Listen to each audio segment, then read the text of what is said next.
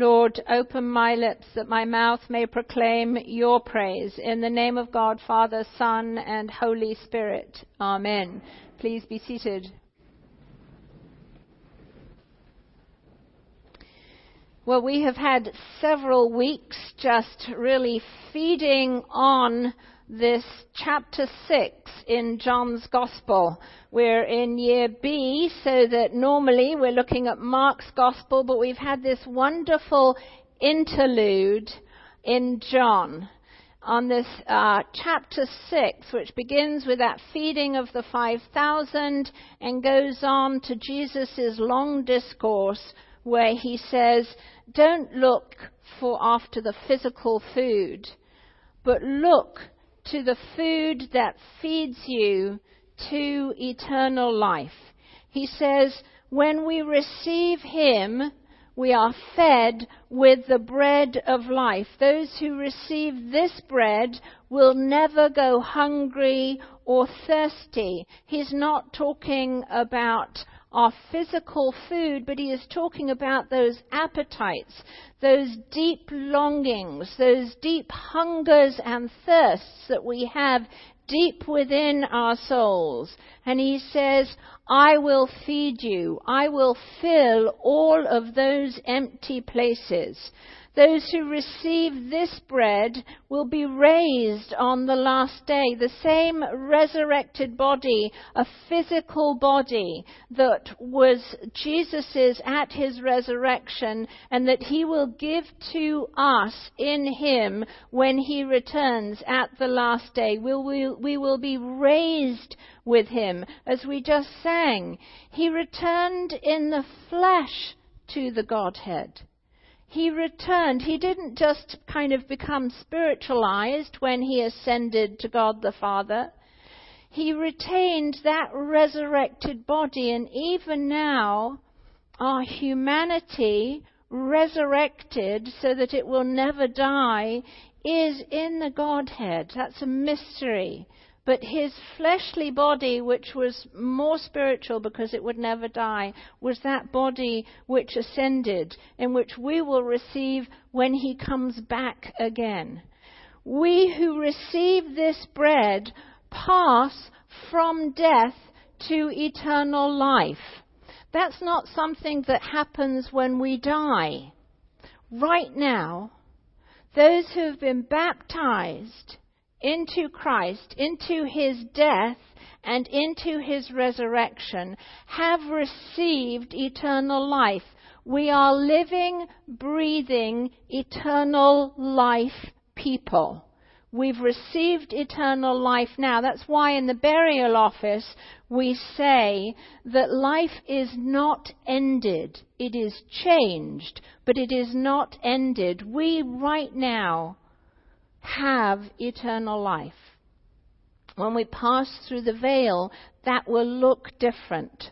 When Christ returns, it will look different again. But through baptism, through dying with him in his death and being raised to him to new life, we have eternal life right now. Don't wait for it in the future. We have it right now. So he's been talking about this. There's been the images of the manna that God provided. He provided food for the crowds on the mountainside. He is the true bread that came down from heaven. If they were confused then,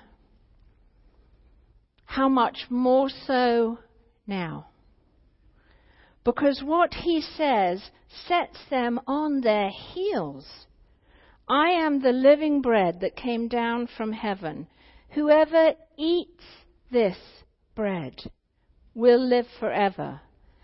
And this bread is my flesh, which I will give for the life of the world. Very truly, I tell you, unless you eat the flesh of the Son of Man and drink his blood, you have no life in you. Imagine those words coming to you. He's just been talking about the bread that comes down from heaven, some confusion there, but this is the climax of the chapter. Unless you eat of the flesh of the Son of Man and drink his blood, you have no life in you. The word there, eat, that we translate, is actually munch. It's to masticate. It's not spiritual, folks. Because such was their response that we will see later. They understood it, how he was saying it. They're thinking cannibalism. Horrendous. How are we to actually eat his flesh? Well, he'll have to die for us to do that. But how would we do that? How would we actually chew on his flesh and drink his blood? This is the first time that he's talked about his blood. We've heard he's the bread of heaven that came down. Food. Now, flesh and blood, both together. If they were astounded that he was talk about eating his flesh, even more so about drinking his blood. Because remember the Levitical laws. The laws in Leviticus said that no Jew was ever allowed to drink or consume blood of anything. That's why there are still kosher butchers. It comes back from that time. They were to be killed, animals were to be killed in such a way that all of the blood drained out of them. So that if they ate flesh without any blood left in there, because blood is the life force of living things. Jews saw that the blood itself contained the very life of anything that was created. So horror upon horror. Bad enough that he's saying that he's come down from heaven. Even worse to say that he is the true bread. Worse still, that his bread is the bread that he gives is his flesh. And even worse still, that they're to drink his blood. Now, just as an aside, remember these laws in Leviticus are both ceremonial laws and moral laws. There are two different sets of laws that we find in the Torah, in the 5 books of Moses. The ceremonial laws were given to them when they were worshipping the God who was in the tabernacle during the wilderness wandering, whose presence was with them in the tabernacle, and then later, when they settled in the temple in Jerusalem, God's glory dwelt there. And so these laws are provided for them for ceremony. The moral law has never, ever changed. In fact, Jesus is the fulfillment of that law. He places within that law an even deeper meaning in the Sermon on the Mount. The ceremonial laws become obsolete with Jesus because he is the true temple. It says in John, he tabernacled amongst us. His flesh becomes the tabernacle of God himself. So all of the ceremonial laws that were given for their wilderness wandering, for the time in the temple worship and sacrifices, are no longer valid. Jesus will say, it's not the food that you eat that is bad for you, it's what comes out of your heart that is what is bad. And so all of those ceremonial laws are superseded, the moral laws maintain, and in fact Jesus makes them go deeper. But these ceremonial laws were for their life of worship, the worship of God. And remember, they included the sacrifice of lambs, and on Passover, the sacrifice of pure lambs without blemish. They were inspected so that they were perfect, ready for the sacrifice. And remember when the Passover, the first Passover, that they were instructed to sacrifice lambs, to eat all of the lamb, nothing consumed but the blood of the lamb. What did they do with the blood of the lamb before the Exodus? They daubed the lintels of their houses with the blood of the lamb, because that was a sign for the last plague. When the angel of death passed over, it would pass over the houses that were marked with the lamb's blood, and then they could leave through the waters of the Red Sea. They would be brought out of their slavery through the daubing of the lintels with the blood of the lamb, through the waters of the Red Sea, out of slavery. You know, there's a phrase that we use at the consecration of the Eucharist that says, "Christ, our Passover, is sacrificed for us." See, the Jews, since that first Passover, celebrated each year the Passover so that they remembered what God had done to bring them out of slavery. Jesus is the Lamb of God. He is the final sacrifice. There are no more sacrifices necessary. He is the purest Lamb without blemish. There was no sin found in him. His blood is given so that the angel of death passes over. This is not an outside daubing with the blood.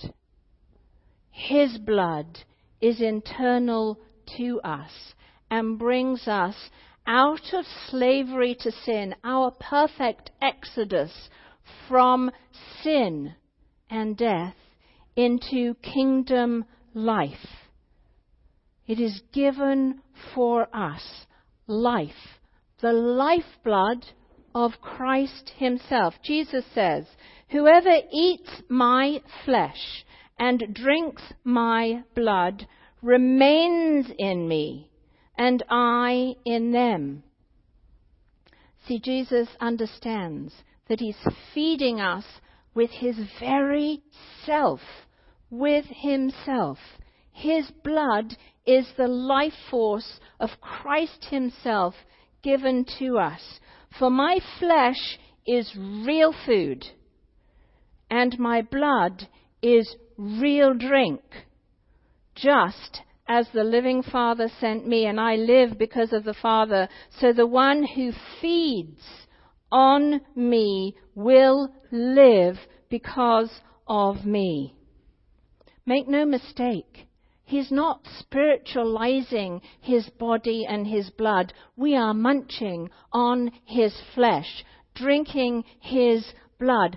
So much so that we hear, on hearing it, many of the disciples said, "This is a hard teaching. Who can accept it? This is a hard teaching. Who can accept it?" And disciples who had been with him, not the 12, but other disciples who had been with him from his baptism in the Jordan by John the Baptist, who had seen these amazing miracles that he did for those who were sick, bringing them back to life again.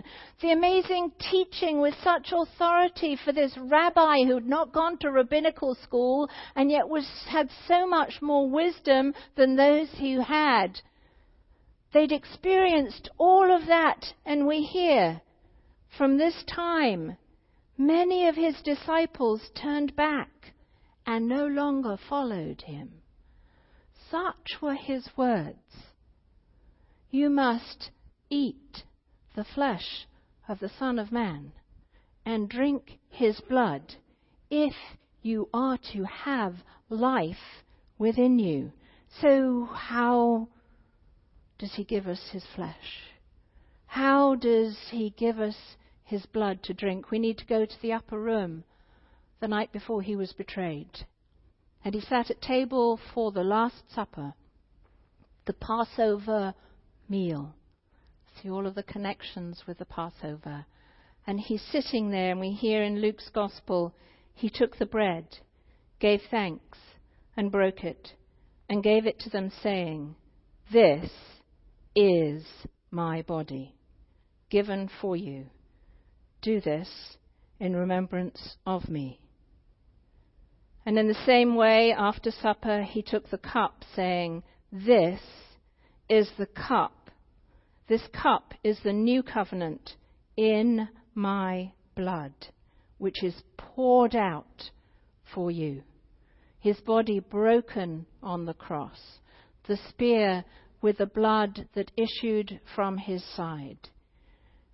True flesh, true blood. And Paul would say, writing to the Corinthians, he's evidently given them instructions on how to gather together to celebrate the Lord's Supper, to celebrate together Holy Communion, Holy Eucharist, the communion that draws us and knits us together with God himself. And they're just all over the place with their worship. And he says this, "I received from the Lord." Remember, he received directly from Jesus Christ. He was taught by Christ. After Christ's death, resurrection, and ascension, he taught St. Paul directly after his conversion on the road to Damascus.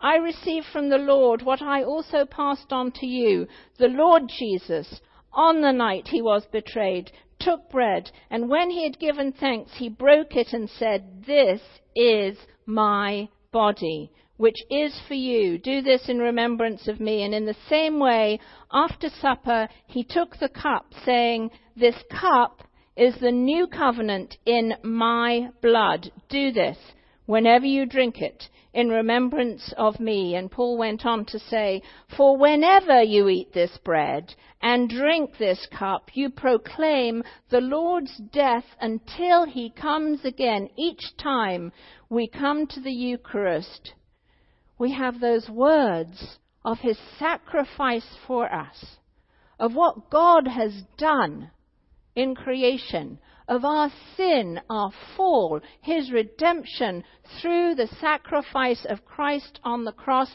And then we repeat these words, the words of institution. We repeat every single worship service, the words that Christ spoke on that day before he died for us. So much has been written in the West on people trying to explain how this mystery works. It's mystery, folks. And so we don't get to know that.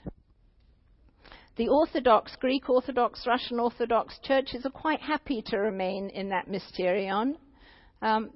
Their theologians have never actually tried to really describe what happens to the elements, how they become. The plain bread and the plain wine become for us the body and blood of Christ. They do. Jesus is present. He is truly present. He has said so. It's enough that we know that Jesus has said what he has said, and he is true. Anglican divine Richard Hooker puts it this way: "Christ's words quite plainly assure us that these mysteries, like nails, fasten us to his cross. By them, as regards efficacy, strength, and virtue, we draw out even the blood of his wounded side. In the wounds of our Redeemer we dip our tongue. We are dyed red, both inside and out. Our hunger is satisfied, and our thirst is quenched forever. Wonderful are the things that are felt. Great are the things that are seen, and unheard of are the things spoken by those whose soul is taken over by this Paschal Lamb, who are made joyful in the strength of this new wine. This bread has more substance to it than our eyes can see. This cup, made holy with solemn blessing, affords us endless life and brings health to both soul and body. It serves as a medicine, both to heal our infirmities and to cleanse our sins, and as a sacrifice of thanksgiving, it sanctifies us by its touch. It enlightens our belief. It conforms us into the image of Christ. We are unable to define what these elements are in themselves. It is enough for me to receive them as the body and blood of Christ. He promised that they are so, and that is sufficient, for he is able to accomplish that which he promises. Surely the only response of the faithful communicant can be, "Oh my God, you are true. Oh my soul, you are happy."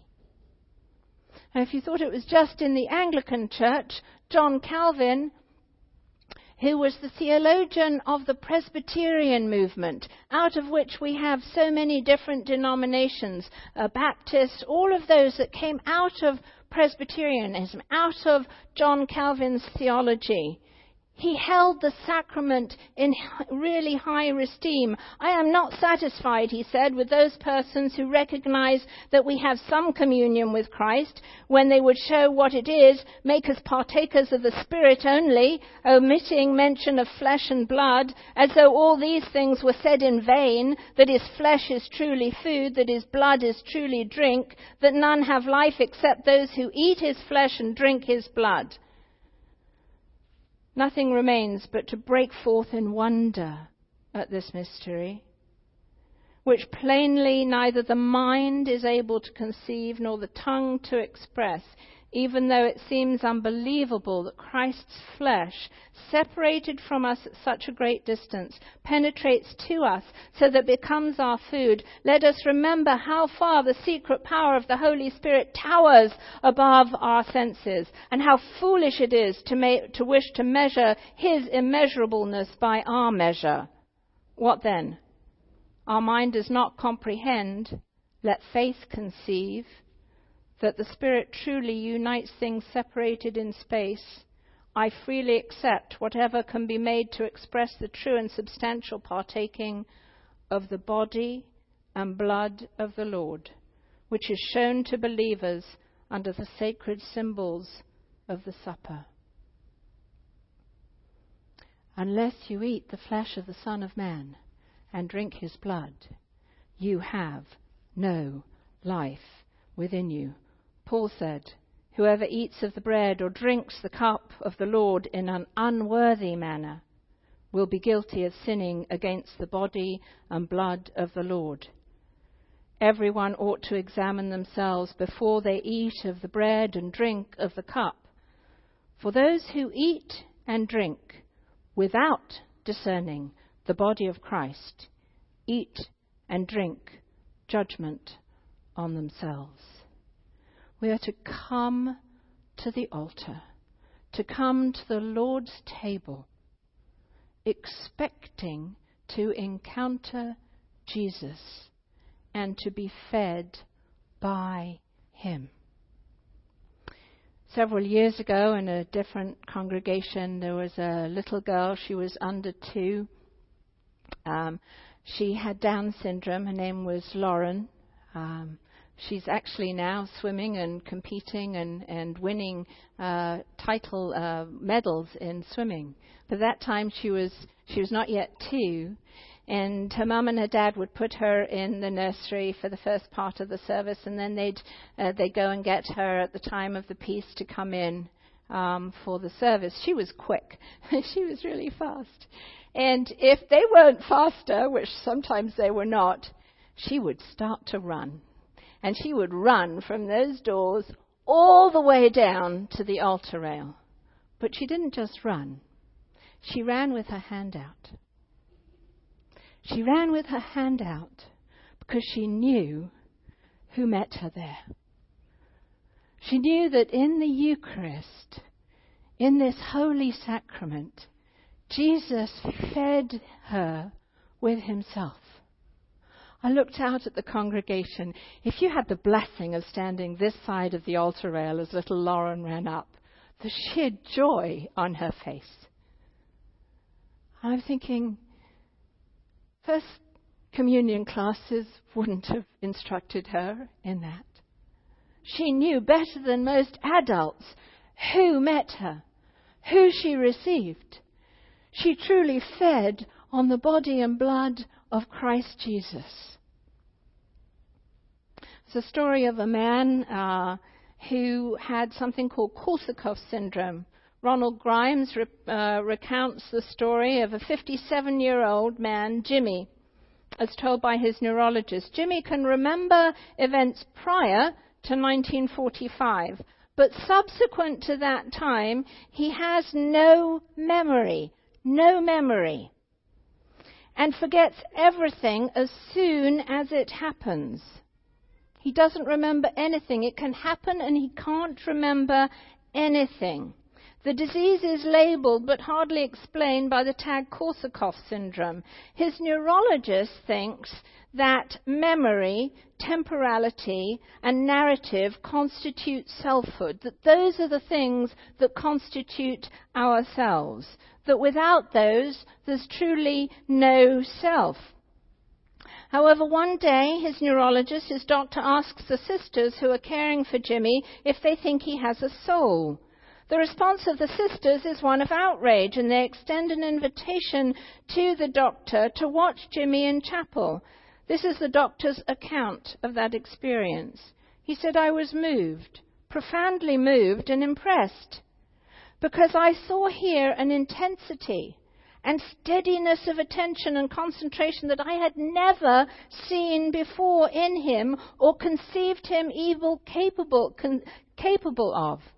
I watched him kneel and take the sacrament on his tongue and could not doubt the fullness and totality of communion, the perfect alignment of his spirit with the spirit of the Mass, fully, intensely, quietly, in the quietude of absolute concentration and attention, he entered and partook of Holy Communion. He was wholly held, wholly absorbed by a feeling. There was no forgetting, no Korsakoffs then, nor did it seem possible or imaginable that there should be, for he was no longer at the mercy of faulty and fallible mechanism, that of meaningless sequences and memory traces, but he was absorbed in an act of his whole being, which carried feeling and meaning in an organic continuity and unity. A continuity and unity so seamless it could not permit any break. The sisters were right. He did find his soul there. See, when the mind goes, when our finite mind that cannot fully conceive all things, when that ends, our infinite God breaks through and comes to us in this mystery. When you come, know that God's hand has passed through the veil.